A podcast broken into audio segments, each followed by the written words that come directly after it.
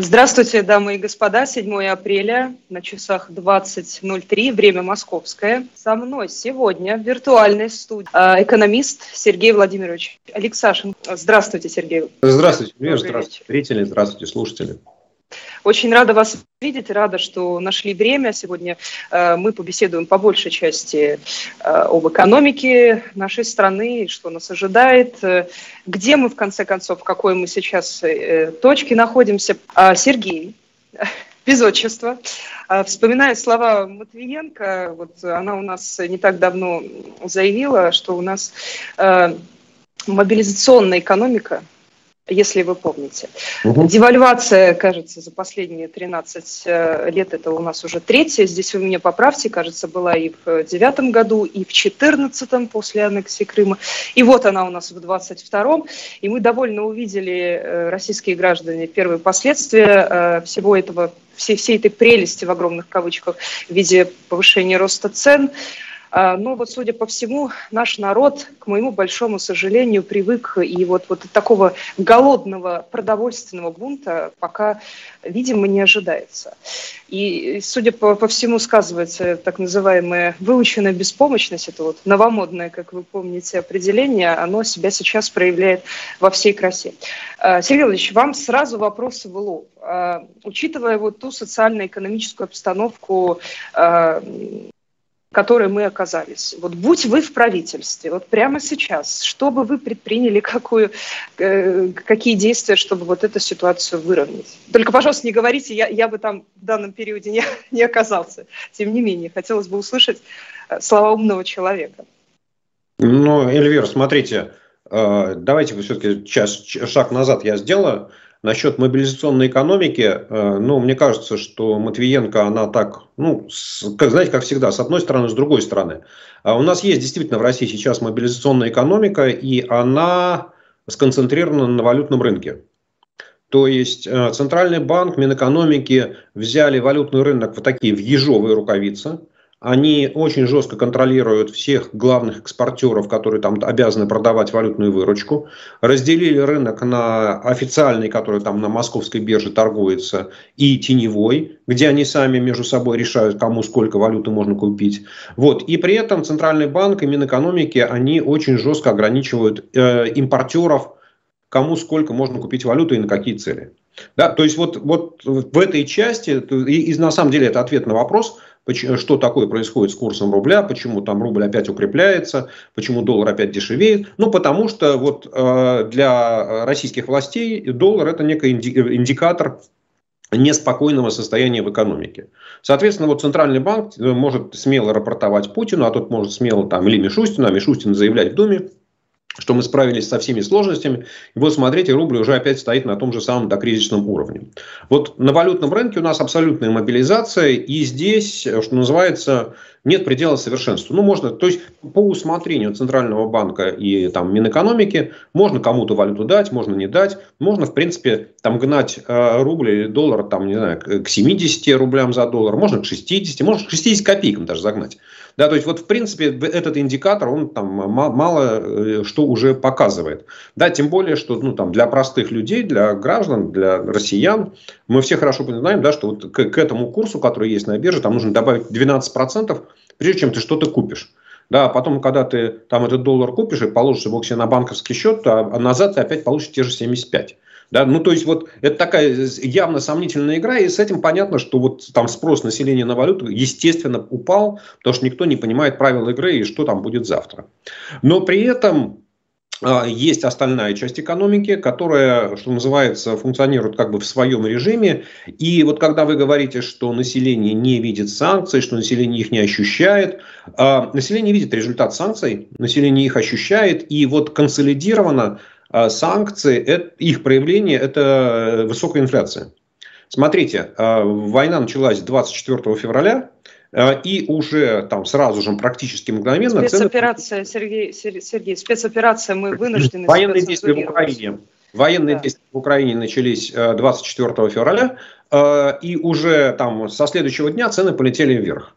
И там инфляция, соответственно, в марте месяце составила, ну, видимо, где-то составит, Росстат еще не опубликовал данные, ну, где-то порядка 9%.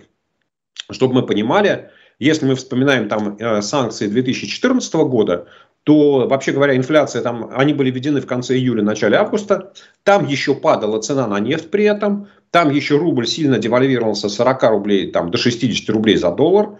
И инфляция разогналась только в декабре месяце до уровня там, меньше 3%. А, там, а в феврале там была 4%. В декабре там чуть больше 3%, а в э, январе почти 4%. То есть мы видим, что давление санкций на этот раз оказалось намного более сильным и намного более быстрым. Просто дальше нужно говорить о том, а, а что у нашего населения в голове. Да, вот какие причинно-следственные связи оно может выстроить. И может ли оно выстроить связь между тем, что есть инфляция, которую все видят, вот как только вы начинаете говорить, что называется, вот с этим с глубинным народом, про рост цен вам расскажет каждый. Независимо от того, из чего у него состоит корзина потребления, независимо, покупает он импортные товары или не покупает. Вот первое, первое, что на тебя выливается, это то, что цены растут. И это видят все. Но дальше возникает вопрос, а вот связка между тем, что цены растут, и тем, что были введены санкции, вот это оно как-то схлопывается? Нет. А дальше, а почему были введены санкции? Ну, потому что ну, там все, всем не нравится независимая позиция России, что Россия встает с колен.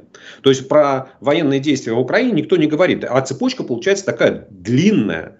И вот пока, конечно, ну, так, если серьезно говорить, да, что там за один месяц там, промыть мозги населению в обратную сторону, да, то есть вот объяснить, как устроена жизнь, э, невозможно. Ну, то есть, что бы мы ни говорили, там, кремлевская пропаганда, она работает суперэффективно, да, и вот это вот э, загаживание мозгов, забивание их дерьмом всяким происходит достаточно быстро и плотно. То есть, вот эти все авгиевы конюшни в мозгах россиян, их нужно будет вымывать там долго-долго и упорно, когда на это представится возможность.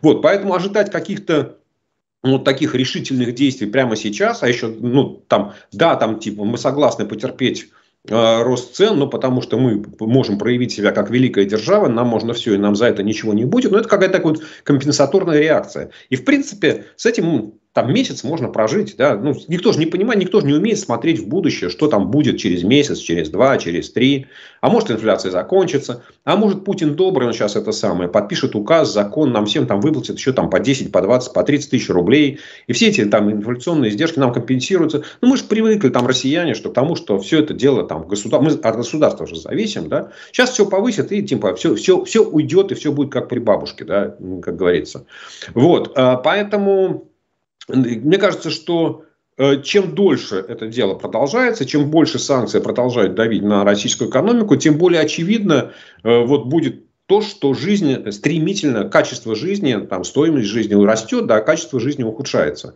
Но просто не нужно думать, что это вот, знаете, что и раз там это как э, свет включил, выключил, да, и в мозгах населения тут же что-то а, произошло. Да нет, конечно. Это все будет идти медленно, и там вполне вероятно, что значительная часть населения так и не поймет, так и не сможет выстроить эту цепочку. Сергей Владимирович, а что касается вас лично, что бы вы на текущей, э, текущей а, вот этой чтобы, чтобы кривой я... парадигме предприняли? Да. Экономика здорового человека. Да, я, я взял пистолет, пошел бы застрелил и Путина. А, потому что я считаю, что единственный способ спасти российскую экономику э, и вообще вот как-то нормализовать ситуацию в экономике, это устранить причину. Вот этот кризис, который мы сейчас наблюдаем и который будет развиваться в ближайшие месяцы, он абсолютно рукотворный. То есть нет никаких внешних факторов. Да? Мировая экономика замечательная, цены на нефть прекрасные, спрос на нефть высокий, спрос на металлы замечательный, урожай в России хороший, спрос на зерно хороший. Вот нет никаких внешних факторов, которые бы вот толкали Россию в кризис. Там нет там, кризиса мировой банковской системы, как в 2008 году. Нет никакого дефолта по, по госдолгу, как в 1998 году. Вот все хорошо. И есть один человек, который вот своими руками, своими там мозгами, да, он вот ломает все, что можно сломать в российской экономике. У меня такое ощущение, что вот это вот, знаете, как смесь там Герострата э, и э, Людовика, да, который говорит, что после меня хоть потоп. Вот человек осознанно, я не понимаю, там, осознанно понимает ли он последствия своих поступков, но то, что он делает, это осознанное разрушение российской экономики, всего, на чем она стоит. Улучшить ситуацию в этой ну, невозможно. Да, потому что ну, даже сегодня там вот это уж на что лояльный Мишустин, выступая в Госдуме, говорит, ну слушайте, ну нам-то хотя бы полгода надо, чтобы посмотреть, во что это все дело выльется. Ну мы там вообще сейчас не понимаем, где мы находимся. Ну что если ему там, который сидит, что называется, в эпицентре ядерного взрыва, имеет всю информацию, которую только можно получить, да, то не, непонятно, чем, где все это остановится. Поэтому вот, на мой взгляд, да, там все, что может сделать сейчас правительство, ну либо тупо, э, там, знаете, отвечать Путину, есть Есть, Владимир Владимирович, импортозамещение есть. Есть, все есть, все замечательно. Самолеты украли, самолеты летают. Что еще там нужно? Э, предприятие сейчас национализируем и перезапустим. Безработицы не будет, зарплату вырастим, пенсии повысим с ценами разберемся. А кто будет повышать цены, те жулики. К ним пошлем, там, не знаю, кому МВД, кому полицию. Вот. А, ну, либо решать проблему с причинами этого кризиса. Вот причина этого кризиса – это один единственный человек. Нужно хорошо понимать, да? Сергей Владимирович, вы, вы, вы сугубо радикальный. Я прямо не Я не радикальный. Вы, а, а, э, Эльвир, я вы меня спросили, что делать. Я вам сказал. Вот либо рапортовать, что все хорошо, и мы справимся со всеми причинами, ну, либо решить проблему, в чем состоит причина кризиса. Я всегда предпочитаю сначала определить причину, да, э, э, а потом уже ее, э, там сказать, решать, эту задачу по устранению причины. Вот. А, ну, в принципе, можно, конечно, делать вид, что там, Ничего знаете, не как, как, как Ракосин топает, топает ногами на оперативке в Роскосмосе и говорит, вот у нас отдельные предприятия не выполняют план по импортозамещению, ну я вам, суки, покажу, как надо работать. Ну что, ну, как, ну что значит там выполнить план по импортозамещению? Ну можно подумать, люди там в носу поковыряли и тут же придумали, да, микросхемы из носа достали и вставили их куда надо. Но так же не работает экономика. Я серьезно говорю, да, прав... нужно четко понимать. Вот есть кризис, да, все понимают, что есть кризис. В чем причина кризиса? В том, что есть внешнее санкционное давление. Почему внешнее санкционное давление? Потому что начались агрессивные действия против Украины. Кто принял решение об этом? Лично Владимир Владимирович. Все. Вот, ну, послушайте, ребят, ну вот есть причина да, всего происходящего в экономике нашей страны. Ну, можно, конечно, пытаться каким-то другим способом решать возникающие проблемы, но я подозреваю, что э, об этом сейчас точно речи нет. Ильич, в общем, э, у нас тут вот еще были последние новости, и на самом деле многих они сейчас волнуют.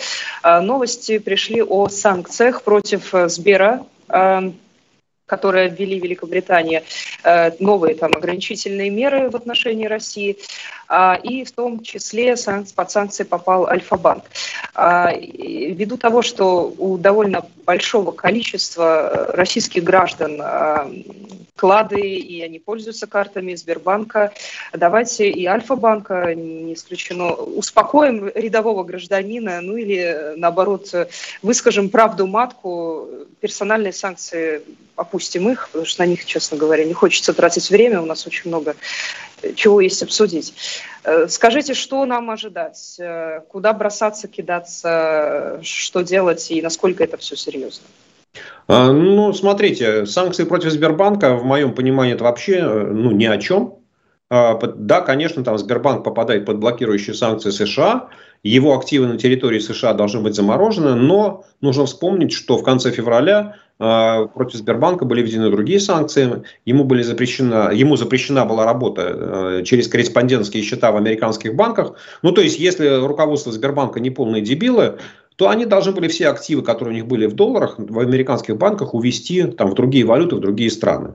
Соответственно, если они это сделали, то, в общем, там замораживать нечего. Ну, это примерно как, не знаю, там, э, объявить там санкции против российского министра финансов Силуанова в надежде на то, что у него там в Америке есть какие-то активы. Ну, на, не знаю, может, конечно, есть, но я в этом сильно сомневаюсь. Вот, а, поэтому нужно помнить, что у Сбербанка до сих пор не заблокированы счета в евро, и поэтому все, что касается расчетов в евро, ну, в общем, насколько я понимаю, Сбербанк может работать. Посмотрим, да, будет ли Америка давить на европейские банки вот через этот инструмент, запрещая там крупным европейским банкам работать со Сбербанком. Но эта практика покажет. Вот. А, но с точки зрения россиян, которые живут в стране, это вообще ничего не изменит, потому что вся там внутренняя рублевая экономика, в том числе и карточная экономика, в том числе и система платежей через Сбербанк, я так понимаю, что она будет работать. Она никаким образом не выходит за пределы Российской Федерации технически, и возможности остановить, заблокировать, чего-то там вот сделать э, нету. А в перспективе, но ну, если смотреть на какую-то очень длинную перспективу, не могу сказать, там, не знаю, сколько это лет, да, можно ожидать, что там у Сбербанка возникнут проблемы с заменой э, как сказать, hardware, да, то есть вот всех, всех компьютеров, серверов, которые у него используются, э, на, на китайские. Да, причем, ну, условно говоря, там дальше, конечно, ну, можно сказать, что там будут использовать Lenovo, но вообще-то говоря, Lenovo использует э, там все технологии, патенты IBM, и при желании Америка может это дело перекрыть. Да, и, соответственно, придется покупать какие-то, какую-то другую китайскую технику, и там сможет ли там китайская техника там, второго порядка, третьего порядка выполнять те же самые функции, которые выполняет там, сегодня американский, условно говоря, Хьюлет Паккарт или кто там еще у них стоит, мы не, понимаем. Но это нужно понимать, что это вопрос не сегодняшнего дня, то есть вот в, там, на обозримую перспективу там, клиентам Сбербанка ничего не угрожает. Сейчас клиентам Альфа-банк у клиентов Альфа-банка возникает проблема, безусловно, потому что, ну, называется, на них только что все свалилось, а, запрет на все платежи в, в иностранных валютах, а, плюс а, возникает огромная проблема, безусловно, то есть проблема с тем, что невозможно будет работать с ценными бумагами, которые эмитированы за пределами России. То есть иностранные акции, иностранные облигации – вот. А насколько известно, там, собственно, писали об этом, что ВТБ после того, как он попал под блокирующие санкции, значительная часть клиентов перешли в Альфа-банк. Да. Да? Соответственно, вот, ну, нужно, опять нужно понимать, что это касается каких там э, людей с очень высоким уровнем доходов, с очень высоким уровнем сбережений. Вот таких людей, ну, наверное, много, да, наверное, их там может быть даже десятки тысяч. Вот. Но с точки зрения вот, воздействия на текущую экономическую ситуацию, я бы сказал так, что ну, наверное, ничего все-таки заметного, такого статистически заметного не случится. Опять с Альфа-банком то же самое, что и со Сбербанком. Все, что касается рублевых расчетов, будет работать, и никаких проблем здесь не, не будет возникать. Сергей, а что касается все-таки валюты, какой здесь сценарий можно ожидать в обозримом будущем, учитывая вот финансовую изоляцию? Что это будет? Это какие-то азиатско-финансовые центры будут? Это оплата в китайской валюте? Что вообще может э, здесь происходить? А, но я меньше всего советовал рассчитывать на китайскую валюту, а, потому что китайская валюта, она, вообще говоря, не конвертируемая.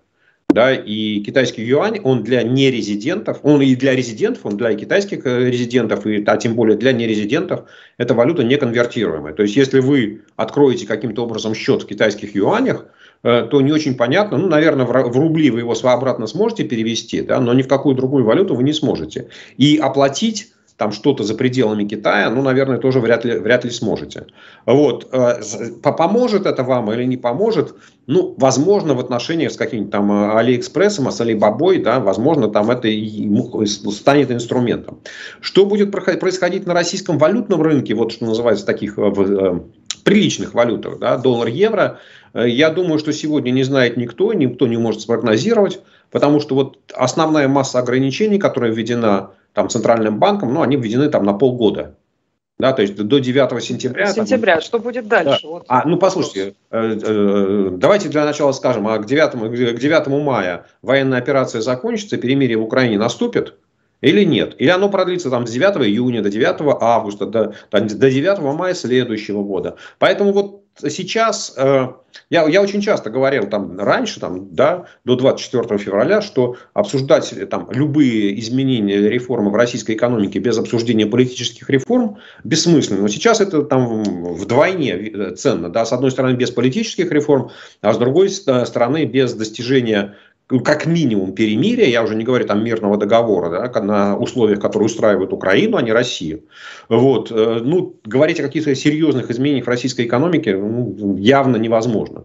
Поэтому прогноз, что будет в сентябре, все, никто его вам не даст. Да. Диапазон от того, что, ну, там, не могу сказать, что все вернется на круги своя, да, вряд ли там к состоянию на 9 февраля можно откатить. Вот. Но там закрутить гайки еще сильнее, конечно, можно. Ну вот зрители начали задавать вопросы, несколько опережая мои вопросы. Э, государство у нас все говорит, мы сейчас все э, национализируем. Да? Вот ответьте мне, пожалуйста, каким образом они все это будут обслуживать? Что они будут делать? Потому что нет никаких технологических, да, например, сейчас комплектующих импортных. Да? И тут э, даже не, дело не в том, что санкции у нас введены, а то, что вот по моральным соображениям некоторые компании, они, работающие, естественно, за рубежом, они просто отказываются осуществлять э, поставки и прерывают логистические цепочки и демонстрируя тем самым, я думаю, вот такое моральное, самое мощное давление. А, Эльвер, никто не знает, да, потому что вот, ну, смотрите, самые последние... Мы, мы же, вот как, мы живем статистику с колес, да, вот там, условно говоря, то, что получаем вчера, сегодня. И это нам дает какие-то возможности понять масштаб проблем. Ну, например, вчерашняя э, статистика, она говорит о том, что продажи легковых автомобилей в России упали на две трети. В том числе и о производстве на автовазе. Продажи вот этого флагмана российского автомобилестроения упали на те же самые две трети, и это говорит о том, что вот комплектующих нет. Да, и там прямо написано, что нет комплектующих, не можем производить. Соответственно, вот такой катастрофический прогноз э, российского автопрома состоит в том, что, там, не знаю, с полутора миллионов примерно там, автомобилей, которые продавали в прошлом году, нам можно упасть там, на 400, на 500 тысяч автомобилей. Да? И вот предположим, да, там, я не знаю, Рено еще не приняло решение, что они уходят с АвтоВАЗа, они сказали, что они московский завод закрывают. Вот, а, и, ну хорошо, вот Путин, а Путин, мы, мы же как, мы не очень хорошо понимаем, вот он об этом знает или не знает. Вот он знает, сколько там автомобилей меньше там продали в прошлом месяце. И там, условно, в разбивке по заводам. Потому что, ну, нет, как это, в чем проблема национализировать там завод Рено? Можно национализировать по закону, который есть в России. Там, оценить его в 100 э, рублей, заплатить Рено 100 рублей, принудительно сказать, это наше. Можно оценить его там, по рыночной оценке, сказать, что вот типа он стоит там 100 миллионов условно долларов, да, и вот вам чек, идите с нашего замороженного счета Минфина заберите. Да? Вот. А, а можно пойти по пути, который вот придумали российские чиновники. А давайте мы там сейчас найдем какого-нибудь поставщика или дядю Васю, которому этот завод задолжал 100 рублей, он подаст иск в суд, мы объявим банкротство, ведем внешнее управление, выпустим акции, эти акции кому-нибудь продадим, э, условно говоря, а если никто не купит, то государство возьмет себе, и Путин говорит, ну, конечно, отлично, а самое главное, чтобы не было безработицы. То есть объяснить Путину, что на московском заводе Рено ничего, кроме автомобиля Рено, собрать невозможно, это невозможно, ну, это, слушайте, это надо ему достучаться, да? Это же вы должны понимать, что вот эта информация в его голову войдет. Ну, есть хоть один смелый человек, который может сказать, если он уже сказал, что самое главное не допустить э, увольнения и сохранить производство. Ну, кто же ему скажет, что это невозможно? И вот у нас сейчас есть, э, Сергей сектор, э, давайте разберем э, секторы услуг, да, давайте возьмем четыре. Это автомобильный бизнес, те же автомастерские, это гостиничный бизнес, ну, три условно, хорошо, и общепит, да. Прямо на пальцах обывателям, пожалуйста, объясните, если это возможно, чего нам ожидать в этих сферах, а, и сможем ли, как скоро мы сможем воспрять и чего мы точно лишимся. Автомобильный бизнес, гостиничный и общепит. Потому что не совсем все понимают. Собянин нам тут рассказывает, что вот у нас тут будет потрачено, простите, затянуло немного вопрос, 1 миллиард рублей, чтобы поддержать все эти а, сети быстрого питания ну вот интересно, как они с этим будут справляться. Не, ну с тем, как освоить 1 миллиард рублей, я думаю, проблем не возникнет. Я думаю, точно. Ну, поэтому мы сразу это опустим. Так, и, и так понятно, что осво, освоят. А, давайте попробуем по частям. Ну вот если честно, у меня больше, самый большой оптимизм вызывает автосервис, как ни странно. Да, сейчас объясню. А, с одной стороны, а, мы понимаем, что новых автомобилей в России западных марок, если вот там ничего не, радикально не изменится, их, там их не будет или будет очень мало. А, цены на них будут расти, собирать там на, на автозаводах там ближайшие несколько месяцев ничего не будут, запчасти в Россию экспортировать ничего не будет, соответственно, у старых автомобилей будут возникать проблемы с техническим обслуживанием. И вот мне э, очень жалко всех, кто связан вот с такими с белыми дилерами, сервисными центрами, э, с фирменными, да, потому что у них, конечно, будут тяжелейшие проблемы, что делать. Но машины же, они ломаются, и, естественно, всем хочется на них ездить. И вот тут э, расцветет сервис там в гаражах, да, сервис дяди Васи, народные умельцы, которые будут вот всяческими способами ремонтировать там Форды, Тойоты, Ауди, Мерседесы. Ну, они же тоже ломаются, да, и будут искать всевозможные способы. Но понятно, что там как для каких-то единичных случаев научатся привозить запчасти, запчасти там, не знаю, опять, это, это же под экспортный контроль не попадает, да, поэтому, в принципе, можно там взять чемодан каких-нибудь там э, кабелей или там, не знаю, э, чего, чего, чего вам не будет хватать для Мерседесов, для BMW, но на всех не завезешь, да, и, соответственно, вот этот вот спрос на умение отремонтировать импортную машину с помощью лома и какой-то матери, он будет возникать, э, расти. Да? Другое дело, что оборотной стороной этого, этой, как сказать, э, этого плюса будет то, что качество автомобиля будет уменьшаться, качество автомобиля будет резко снижаться. Да, и там, если там у вас автомобиль фирмен, ну, обслуживается в фирменном сервисе, у вас есть гарантия производителя, то, очевидно, сразу же после того, как дядя Вася залезет в вашу машину, все гарантии исчезнут, и вы это, за них... Это, это именно так и есть, Сергей Иванович. Да. прямо, ну, да. Знаете как, вам, вам шашечки или ехать? Буквально да? вчера я заезжала в автосалон и сказала, что на гарантии масло поменять. Я говорю, сколько масла стоило? 12 тысяч поменять. А сколько сейчас? 42. Я говорю, что с ума сошли. Вот вам масло, которое я вас купила вчера. Вот, пожалуйста, готова заплатить вашему, вашему слесарному там, цеху, пожалуйста, залейте масло. Нет, э, либо мы снимаем с гарантии, либо, в общем, вы платите 40 с небольшим. Здесь очень важный момент, э, даже не то, к чему мы привыкли, особенности москвичи. Здесь все-таки очень важно обсудить, э, какие механизмы должны быть разработаны, чтобы поддержать безработных, а их сейчас огромное количество. И давайте сопутственно сразу задам вопрос, что касается из, э, вопроса э, оттока из России так называемого интеллектуального капитала. Есть ли у вас какие-то цифры? Возможно, какую-то статистику вы видели. Вот я знаю, например, что было несколько, несколько волн, в том числе в сфере, в сфере IT, в сфере глобальной экономики. Вот там были довольно существенные сейчас уже не назову какие цифры. Э, вот э, какие сектора уезжают в том числе, да, интересно, и что за этим может последовать? Э, может быть, вы владеете этой информацией? Ну, Эльвир, смотрите, мы все там знаем одну и ту же статистику, потому что другого источника пока не было. Это было сообщение там, руководителя какой-то профессиональной ассоциации, что там за первые три недели выехало 70 тысяч программистов, а еще там в течение Что апреля... в районе... Ну, еще, еще там 100 тысяч может уехать. Но эти оценки их там не подтвердить, не опровергнуть невозможно, э, потому что ну вот мы с, там, с Алексеем Ракша, э, Ракшой у меня на канале разговаривали, и вот выясняется, что нет никакой достоверной статистики иммиграции. Да, то, то есть единственная форма э, статистики это вот человек снялся э, с регистрации, написал, что уехал на ПМЖ. Да, вот если человек уехал на ПМЖ, получил штампик в паспорте, то он в статистике отражается как уехавший. Но там же не написано, кто он по профессии. Да, там думать, что из России люди уезжали там, и предварительно сходив там, в милицию, отстояв, там, сдав паспорт, дождав две недели. Да нет, конечно. Поэтому мы не можем сказать, никто уехал, ни в каких количествах. Можем давать только оценки, понимаем, что там речь идет там, о сотнях тысяч. Да? Ну, то есть сотни это от, начиная от двух и больше. Сколько конкретно, по каким профессиям, непонятно. Ну, бог бы с ним. А что касается, Сергея Владимировича, механизмов э, для того, чтобы поддержать огромное количество безработных. Я думаю, что в течение трех месяцев мы увидим, как будут развиваться события в этой части. Ну, слушайте, есть два, э, как сказать, известных миру способа поддержания безработных. Первый, он э, общепринятый в мировой практике под названием выплата пособия по безработице, ну, на которые там можно... Три копейки в российской парадигме. Ну, соответственно, в России, в России не работает, потому что на это пособие там, его даже решили не индексировать там, лишний раз, чтобы деньги сэкономить.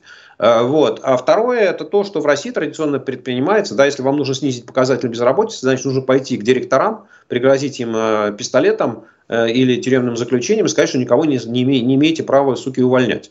Да, после чего у вас показатель безработицы стоит как вкопанный, и э, безработных нет. Да, там люди ходят либо на трехдневную рабочую неделю, либо уходят в отпуск без сохранения заработной платы, либо еще какие-то формы. То есть формально люди числятся на работе, но их нет. Но ничего другого, кроме как выплата пособий по безработице, а, придумать невозможно. Но даже если там российские власти вдруг захотят пойти по этому пути, да, и там платить какое-то, ну, более или менее достойное пособие, нужно понимать, что безработица в России может стать застойной. Да, для того, чтобы она как вот, а традиционно в экономике наступает спад, ну, что далеко ходить, вот ковид, да, наступил, закрываются, закрылись предприятия общепита, гостиницы, туризм, авиаперевозки, и людей быстро уволили. Да, после этого экономика начинает восстанавливаться, и людей снова приглашают на работу, и там люди из безработных становятся раб работающими. Да, сейчас же мы понимаем, что там огромное количество вот, э, исчезающих рабочих мест, оно уже может не возникнуть никогда. Да, ну, условно говоря, если Э, там, э, для российских авиакомпаний закрыты все международные, ну или почти все международные полеты, за исключением тех, что, что там можно долететь на суперджете, вот, э, то понятно, что какое-то большое количество пилотов, большое количество бортпроводников, бортпроводниц, ну, не знаю, там обслуживающий персонал аэропортов, там Домодедово, минус 25% загрузку уже сразу. Да? Вот, и этих всех людей уволят. И перспектив на то, что эти рабочие места восстановятся в каком-то обозримой перспективе, их не очень много, потому что самолеты украли, да, и там даже если военная операция закончится, даже если мирное соглашение подписано, ну, российским авиакомпаниям предстоит вступить в тяжелейшие переговоры с лизингодателями, у которых они самолеты украли, с тем, чтобы как-то урегулировать ситуацию. Ну и хорошо, если там дядя Вася в этот самолет ничего не влезал, ничего не вставлял, ничего не менял. А если влезал? А если вставлял? А если он там что-то поменял, а если он там что-то подкрутил, а если он то какой-то там доморощенный программный продукт вставил, а если он там что-то в картах поменял, ну, так это же огром... Вот все это означает, что вот эта вот безработица она во многих, во многих секторах может стать просто застойной. И выйти из нее, ну как, для этого, для того, чтобы выйти из безработицы, должны появляться рабочие места. Но в депрессивной экономике, которая изолирована там, по северокорейскому типу от мировых связей, где нет никаких там, новых инвестиций, рабочие места появляться просто не будут. Да, поэтому перспектива, ну, она такая достаточно тяжелая. Сергей Владимирович, давайте про энергоносители э, тоже поговорим с вами. Что Россия получит от высоких цен на нефть, которые мы наблюдали, наблюдаем? Э, даже если мы будем продавать э, гораздо меньше, чем это было до так называемой спецоперации? Ну, смотрите, вот чтобы мы там могли на, на пальцах говорить. Россия экспортировала там, ну, условно там, 250 миллионов тонн нефти. А, в бюджет, там российский бюджет на этот год запланирован при цене а, нефти 72 доллара за баррель. Значит, а, предположим, экспорт российской нефти падает на 10%. Значит, соответственно, если цена нефти вырастает на 10%, 72 умножаем на 1.1, получаем 79 долларов. Ну, а сейчас цена нефти там 115 минус 25, там 30 долларов скидки, 85, 80-85. Ответ. Российская экономика, вот при такой конструкции, когда нефтяные цены сильно выше того, что было запланировано при проектировке бюджета, в принципе, бюджет, а, а еще мы давай там, если, если Минфин схватится, знаете, как битва, битва кого там, дракона и крокодила, не знаю, кого там еще, с кем там, с тигра, битва, битва тигра и дракона, битва Силуанова и Набиулиной за курс рубля, то есть Силуану вот ясно, ну, чтобы доллар был подороже, да, чтобы нефтегазовые доходы ценились побольше. Вот, соответственно, вот если будет еще девальвация, то еще чего-то добавит. Поэтому мне кажется, что вот сейчас какие-то прогнозы давать, что будет, опять очень тяжело. Потому что мы, мы видим, да, что там э, вообще рынок торговли российской нефтью, он ушел с терминалов трейдеров. То есть, там, когда я обращаюсь там, к своим знакомым, которые работают в этом секторе, говорят, что там у вас на терминалах показывают, говорят, у нас ничего. То есть вот все сделки с российской нефтью, они как бы ушли из терминалов, никто не хочет показывать, что он продает российскую или покупает российскую нефть. Да, это такой теневой рынок. Но он существует, там вся российская нефть продается. Там со скидкой, соответственно, там 30 э, там, долларов за баррель. Ну и, соответственно, Европа не покупает, покупает Индия. Соответственно, Индия от этого выиграет. Ну, там, то, то вы покупаете нефть по 115, а то вы покупаете по 85. Но поди кто-то откажется от этого в Индии на этом заработать, правда? Вот, поэтому мой прогноз, что вот э, там максимум, что может, э, э, максимум неприятностей, которые Россия может получить, это там сокращение экспорта по трубе в Европу, по вот этому нефтепроводу «Дружба», и то не на 100%. Вот. Но самая большая серьезная проблема, это, мне кажется, будет экспорт нефтепродуктов. То есть, если здесь Э, там европейцы проявят какую-то жесткость и там наложат какие-то ограничения, ну, например, на импорт э, российского мазута или мазута, как говорят э, нефтяники, да, то дальше там российским нефтеперерабатывающим заводам придется останавливать производство, потому что они же не могут там э, дизель производить, а мазут не производить. У них, что называется, в пакете, да, такая пакетная сделка, э, три в одном. А вот, поэтому, если мазут, там Лукойл как раз сообщил на днях, да, что ну, а у них запасы мазута, они превышают все допустимые пределы, уже все хранилища заполнены, нужно уже сокращать переработку нефти. Сокращать переработку нефти, значит, нужно сокращать добычу нефти. Да? То есть, вот этот фактор, он может оказаться серьезным. Но опять, Эльвир, мы сейчас говорим с вами ну, как вот не дождавшись каких-то данных. Да? Это вот такая вот гипотеза, как может развиваться ситуация. Насколько она болезненной станет, насколько она сильной станет, увидим. Сергей, ну вот Мовчан, возвращаясь опять к теме нашего эфира, экономист, ваш коллега, он не так давно написал, что вот все, что мы видим сейчас, все происходящее, это первый в истории эксперимент по сворачиванию вот такой гигантской экономики. Согласны ли вы с э, его высказыванием? И, и, или, возможно, были какие-то ранние исторические параллели, которые мы сейчас сегодня можем провести? Ну, смотрите, я об этом говорил уже много раз. Мне кажется, что речь идет только не о сворачивании, а о э, об обрубании связей. Да? То есть вот, э, в принципе, в российской экономике наверняка есть какой-то контур экономики, экономический, да, который может жить без э, связи с внешним миром. Э, вот. Какой он, мы никто не знаем, да, потому что вот эти цепочки, не знаю, там тысячи, десятки тысяч нитей, которые связывали российскую экономику с мировой, они возникали на протяжении там, десятилетий там, день ото дня, что-то здесь, что-то сегодня, сегодня в одну сторону, завтра в другую сторону, здесь поменяли это сюда. И теперь вот там с одной стороны приказом Путина, с другой стороны э, а, санкциями, с третьей стороны моральными санкциями западных компаний, вот эти нити, они обрубаются. Да, и опять, ну я опять, ну, сегодня я уже говорил, да, что этот кризис абсолютно рукотворный.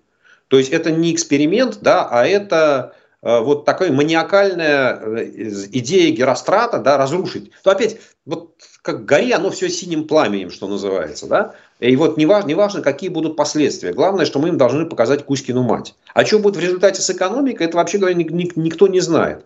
А, то, что какая-то экономика останется, да, то, что экономика не исчезнет, ну это точно совершенно. Вот, то есть ее нельзя свернуть до нуля. Но то, что она будет какой-то куцей и, не знаю, там, неэффективной, и вообще говоря, не очень понятно, что она сможет производить и в каких объемах. С откатом на десятилетия. А, с откатом, да? ну, там, ми, ми, минимум лет на 40 назад, если не больше. Да, Сергей Владимирович, я вас благодарю. По традиции э, в финале, вы знаете, вот мы сегодня, допустим, находясь э, в Москве, вот я гуляю по пешеходным улицам, и э, многие это также подчеркивают, мы наблюдаем такую картину, когда, казалось бы, ну ничего не происходит. Вся та же праздная жизнь, и будто бы и не произошло ничего вовсе. Не надо, не надо строить иллюзии никому, ни с одной стороны, ни с другой стороны, что вот эта безмятежная жизнь э, на центральных улицах Москвы, она о чем-то говорит. А безмятежная жизнь на улицах Берлина была и в сентябре 1939 э, и в июне 41 и даже в июне 43 -го. Но пришло время, и немцы обо всем узнали. Кстати, можно тоже говорить, что немцы что-то не знали, там тоже была пропаганда, там тоже была цензура. Просто сейчас время спрессовано. Да, и всем предстоит узнать правду, и она тяжелая, она болезненная, и на, идея о том, что я сейчас спрячусь, я там закрою, как страус, да, зарою голову в песок, лишь бы это прошло мимо меня, это, это иллюзия, да, такого не будет. Всем предстоит узнать правду, и чем дольше вы будете затыкать уши, тем э, больше цены вам придется заплатить. Поэтому не надо себя тешить иллюзиями о том, что можно от этого спрятаться. Сергей Владимирович, спасибо вам прежде всего за э, правду которые вы доносите до людей, и что вы все-таки находите время на то, чтобы беседовать и просвещать. Спасибо. До свидания, всего хорошего.